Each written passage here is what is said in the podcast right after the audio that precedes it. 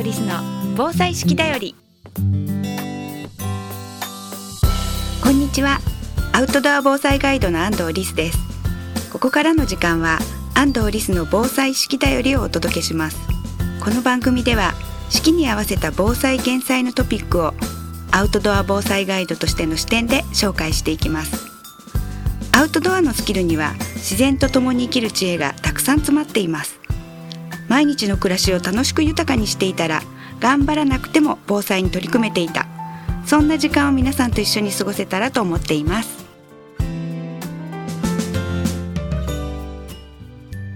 安藤リスの防災式だより。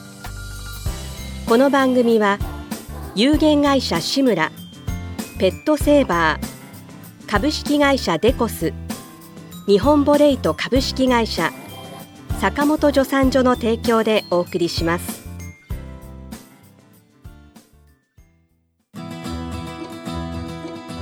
健康工房志村の古民家カフェムクカフェは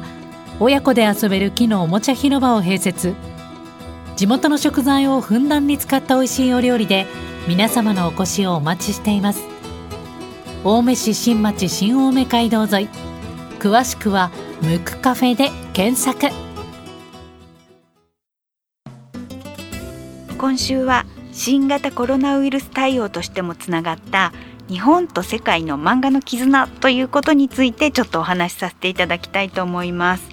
えーと、新型コロナウイルスっていう対策の話ってわけじゃないんですけれども、えー、私災害時に赤ちゃんの乳幼児栄養について実は、えー、いろんな方と一緒に、えー、協力して漫画を作ったんですね。えー、その漫画っていうのは安藤リスのホームページから見れたり FM 西東京のホームページからも見れるようにしておきますけれども、えー、国際基準というものにのっとって漫画を描いたんです。そうしたらこの漫画が実はえー、その国際基準の本家本元の方で、えー、国際的にいろんな人に広めたいっていうことでホームページに掲載していただくことになったんですね。でその国際基準とか本家本元って言われても何のことって感じだと思うので例えば今有名になってる WHO とかそれとかユニセフとか、えー、そういった団体っていうものが入っている、えー、で作った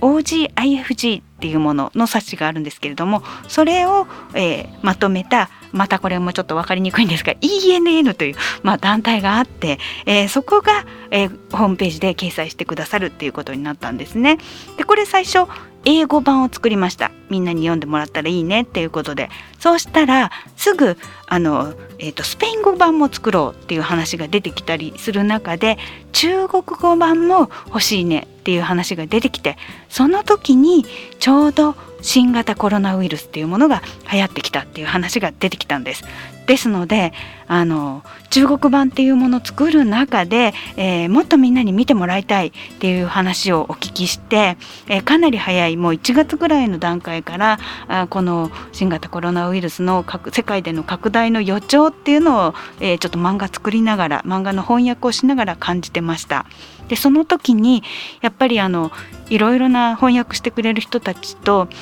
私は間接的にお話聞いてたんですけれども、えー、この漫画に何が書いてあるかというと、えー、災害時の乳幼児栄養っていう時に例えば、えー、避難所にミルクとか配られるともうみんなミルク受け取ってくれみたいな感じで、えばらまかれちゃうことがあるんですけれどもそれをやってしまうとミルクの数が圧倒的に足りなくなっちゃうんです災害時だから。なのでミルクは本当にミルクの必要な人に行き渡るようにしなきゃいけない。それからあと母乳をあげてる人にだからミルクとか勧めないで母乳を続けられるようにその人が今までやってることを支援しなきゃいけないそれが国際基準なんですね。でえっ、とあのそれをややっていただくためにはミルクっていうものをそのばらまいちゃったりとかそういうことをしちゃいけないっていうことになってくるのですが、えー、コロナウイルスとか流行ってくると今度はいろんな分野が買い占められていくわけです。ね、トイレットペーパーで皆さんも感じたと思うんですがミルクの買い占めっていうことも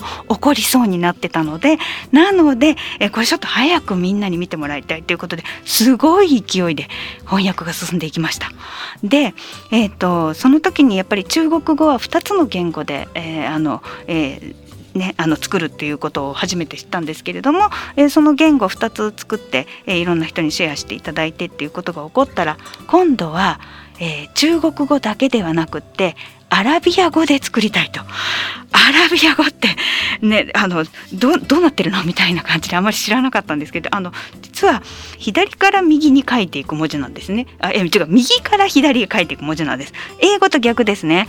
だからあじゃあこれはあの文字の中に漫画の中に入り込むかなと思ったら意外と長くてちょっと無理だったりとか、えー、結構苦労しました。中国語版はあの普通の漫画のコマの中にポンポン入れていきやすいんです。英語アラビア語はちょっと難しくいやそうなんだとか思ったんですけどでもすごく勉強になったのはあの漫画で発信をするとすごく広がるってことなんですね、えー、日本の漫画の力はすごいなと思ってしかも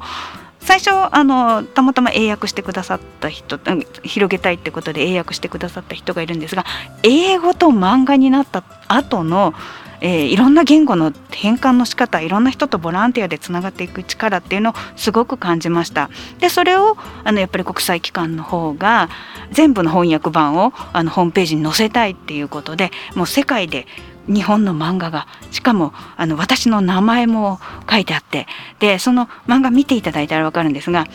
リスが出てくるんですね。リスが出てきていきなりおしゃべりを始めてる怪しい漫画なんですけど これ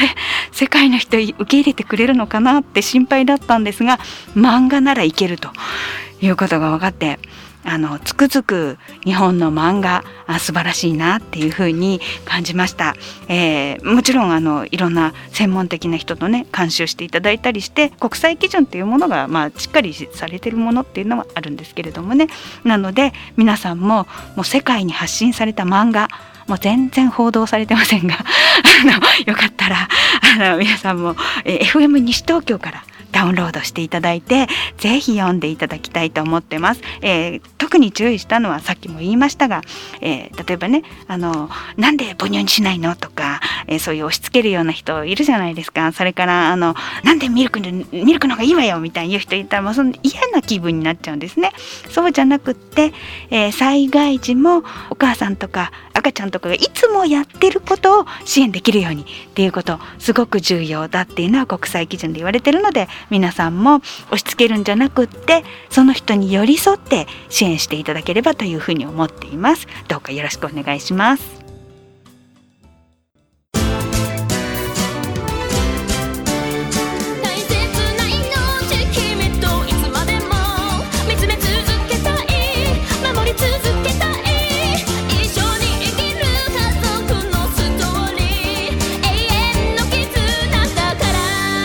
ペットの救急法ならペットセーバーズ安藤リスの防災式だよりこの番組では皆さんからのお便りをお待ちしています。番組へのご感想安藤リスさんへの質問お聞きの放送局までお寄せください。次回の放送もどうぞお楽しみに。安藤リスの防災式だよりこの番組は有限会社志村ペットセーバー株式会社デコス日本ボレイト株式会社坂本助産所の提供でお送りしました。